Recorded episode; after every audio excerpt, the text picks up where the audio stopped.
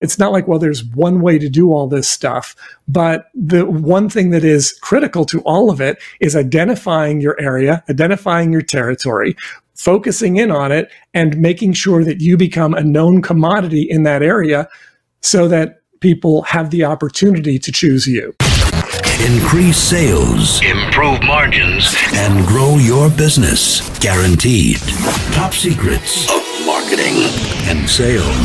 Now, now, now, David Blaise. Hi, and welcome to the podcast. In today's episode, co host Jay McFarland and I will be discussing the idea of ruling your territory. Welcome back, Jay. Yeah, thank you, David. This is a really interesting topic. I've been excited to get to this topic. Ruling your territory, being the master of your general area. Yeah, of your domain. that was a episode, I think. Yeah, how, that's right. However, you want to say it. So many of the things that we talk about, I don't know if they are top of mind for business owners or for salespeople. They have so many other things going on for them to be thinking about market share or things like that and how that can affect their business, especially over the long haul. Yeah, that's why I think it's great to discuss because when we are in the thick of it, we tend to forget about the fact that whoever we are, if we're a business owner or a salesperson, we are operating in a particular territory and recognizing that we could be spread out. We could have a few customers. Let's say we have two customers in one huge city and we've got two customers in another huge city somewhere else. If we're sort of spread out, but nobody else in either of those cities even know who we are, at that point, we're really not ruling our territory. And this idea sort of traces along with the idea of dominating your market, which is something that we hmm. talk about quite often. You know, what is your market? What is your territory? How do you define it? Is it defined primarily geographically that you sell primarily in your small geographic area, in your area of town, your city, your state? Is it nationwide? Is it with particular industries? How do you define it? Because that's going to determine whether you're just inhabiting a territory or ruling it, dominating it? Mm, I like that question. Are you just inhabiting? Are you just there? Or are you ruling it? And I think one of the things that can be done, and I don't see this in a lot of small businesses, is just making a list of all of your potential clients. And that should give you an idea of where you stand. And then if you know a list of who they're using, and so you mm-hmm. know your client and you know who your competitors are, I would think that that's probably a good place to start. It's a great place to start. And also thinking in terms of the other people who are like your clients who operate in a similar area, either in a similar geographic area or a similar demographic, however you're defining your territory. Also, when I use words like ruling and dominating, I don't want them to sound as intimidating as some people interpret them to be. What I mean is that you're essentially staking your claim. You're saying, okay, look, this is an area where I want to do well. I want to excel. I want to be known. I want people to know me and I want to know other people in this particular market. They're not all going to do business with me. I recognize that, but I want to make sure that all of the people who could potentially use my products and services at least know that I exist so that they could consider me if it makes sense for us to work together. Yeah, I think that's real important. I think a lot of times people think about, well, I go in and I get the sale, and if I don't get the sale, well, then I'm done with that customer. But if you make it more of, I'm going to go in and get a relationship instead mm-hmm. of a mm-hmm. sale. If you get the sale, right. that's great. But if you don't, what happens when the customer they're using falls down? when the right. customer they're using makes a mistake or goes out of business. If you already have that relationship, well, now you're going to be the first call, right? So that relationship, I think, is so important. Yeah, I agree. And I think for most salespeople, the idea of relationship, it's always a great talking point not always as well practiced as it should be, but it's absolutely true. If we're establishing relationships, that's going to be great. And as many relationships as possible and as makes sense in a particular area. So let's say somebody's focused on selling to a niche industry, a niche industry, however you want to pronounce it, and you're selling to the tech industry. You want to make sure that you're interacting with as many tech people as possible within the market or territory that you've identified so that they have the opportunity to potentially talk about you. Oh, do you know Jay? Oh, yeah, I know Jay, right? Because if that happens, then you can start to develop a little bit of buzz. You can start to get more referrals. And when you become better known in a market, it just becomes a whole lot easier to dominate, you know, to actually score in that territory because they talk to somebody else. Oh, yeah, I know them. I use them. And when that happens enough, when they have enough of those conversations, they're going to be a lot more likely to use you than if nobody else has any idea who you are. Yeah, then that first blush cold call. Is this a reason mm-hmm. to like go to Chamber of Commerce meetings, get involved in those types of organizations uh, to help be. build those relationships? It could be. I think they definitely require investigation because some of them are great and some of them are terrible. And I know a lot of people who have gone to Chamber of Commerce functions and you go back week after week and it's the same people and everybody's trying to sell and nobody's trying to buy. But I think that also goes to the strategy because if it's the same people coming each week, then you want to at least build relationships with them and find out who in their organizations could actually potentially buy from you as opposed to yeah i don't do that and we're just going to stand around and eat food and drink drinks and not get anything accomplished business wise. That can happen. So I think it's a good idea to say, okay, how far can I take those relationships? If they can refer me to the people in their organization who either could use help regarding what I do, or if they could introduce me to somebody else that they know who could potentially use that sort of help, then you can get some sort of viral effects going. Yeah, I like that. I know you've also talked in the past about sending something to everybody who may be a potential customer. If you're in the merchandising or print on demand business, sending them something mm-hmm. with their logo or something like that, just so they've seen your name a couple of times. That can be a good start as well, correct?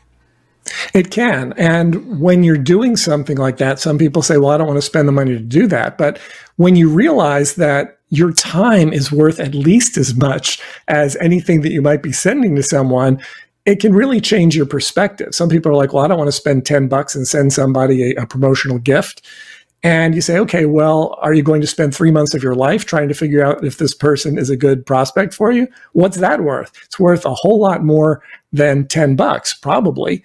And so if you can utilize something like that to get their attention, to get them engaged in conversation sooner and to get them qualified in or out faster, it becomes worth a high multiple of whatever it is you would pay to send that out in the f- first place.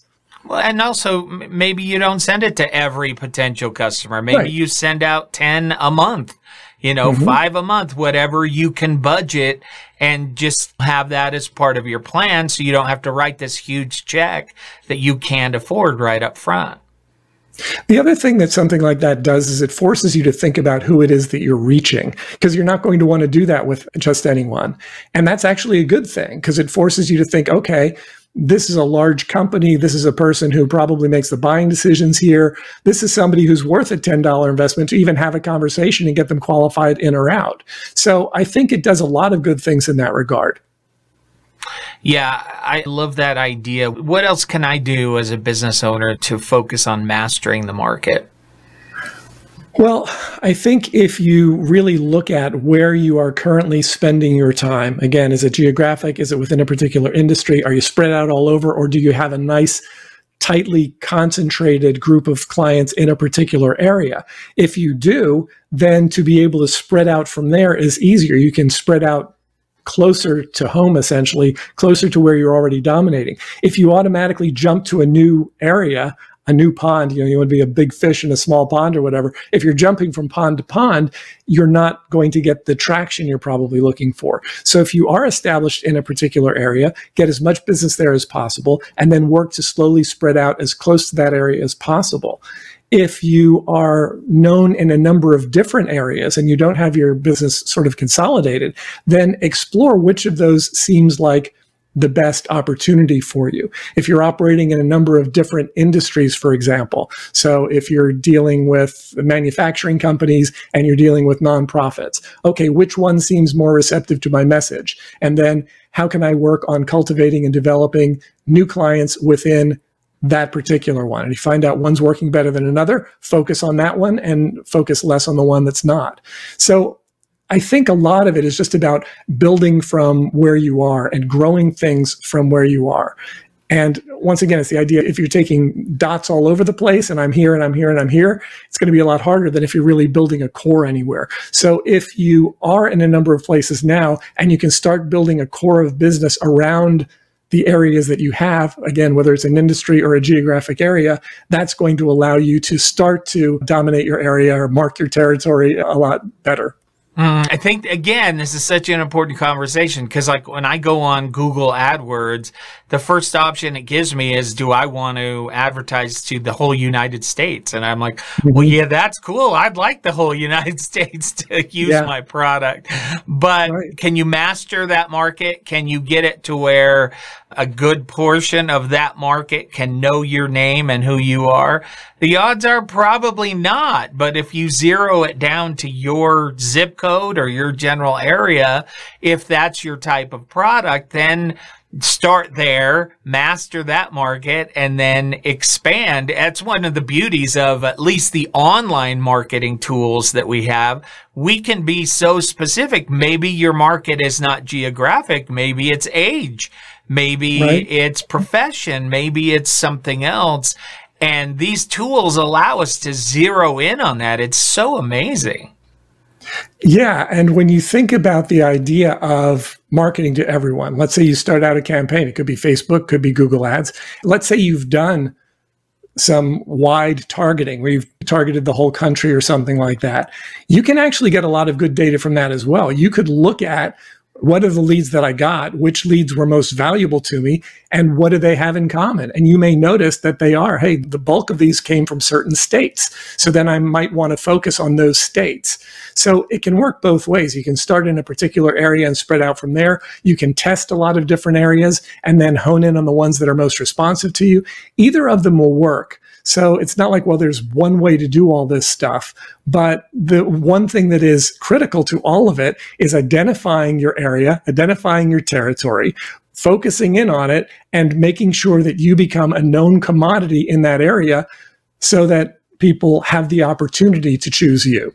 Yeah, and take advantage of the analytics that come along with that type of digital advertising. You can learn some tremendous, tremendous things about who came to your site, what type of person actually closed the sale. The mm-hmm. tools that we have at our fingertips are amazing, but I think people feel intimidated sometimes by them. So if you are, find somebody who can help you out to interpret that data because if you can really identify your ideal customer, wow, can that help you in that sales funnel?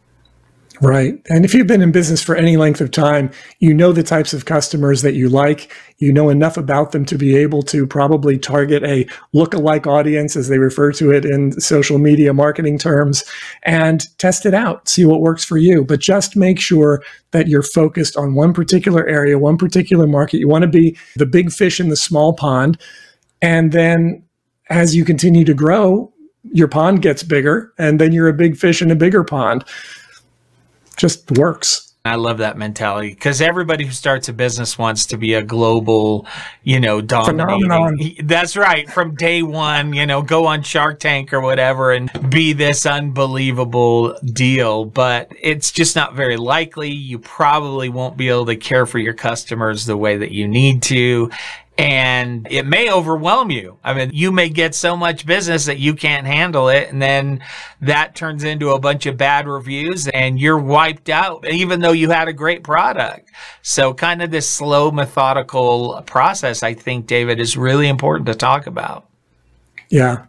I had a situation years ago. We did some postcard deck advertising. This was probably back in the 90s, where there's this company that would send out a packet of physical postcards that would have different businesses in them. And they talked to me about this for a really long time. And I finally said, okay, I'm going to do this. And it was not inexpensive. It, it costs a lot of money. And they said it's going out to, I don't know, it's like a hundred some thousand marketing directors and companies across the country. And I thought, okay, well, this should be good. And it was. They sent out the mailing and we got like 800 leads in a matter of a couple of weeks. We didn't have the staff for it. We didn't have the ability to keep up with it. We got some business out of it. It way more than paid for itself, but there are probably 750 people who didn't hear from us because we just couldn't keep up with it. So I think there's a definite advantage to focusing on your small pond, growing that as much as possible so that you can establish some relationships that will allow you to grow further. I love it. Such great feedback. What a great story. How do people find out more?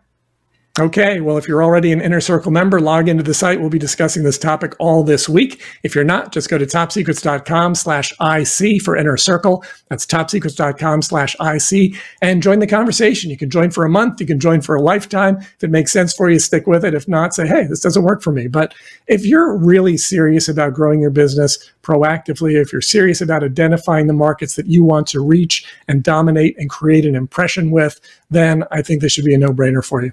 Yeah, I absolutely love it. David, thank you so much for your time. Thank you, Jay.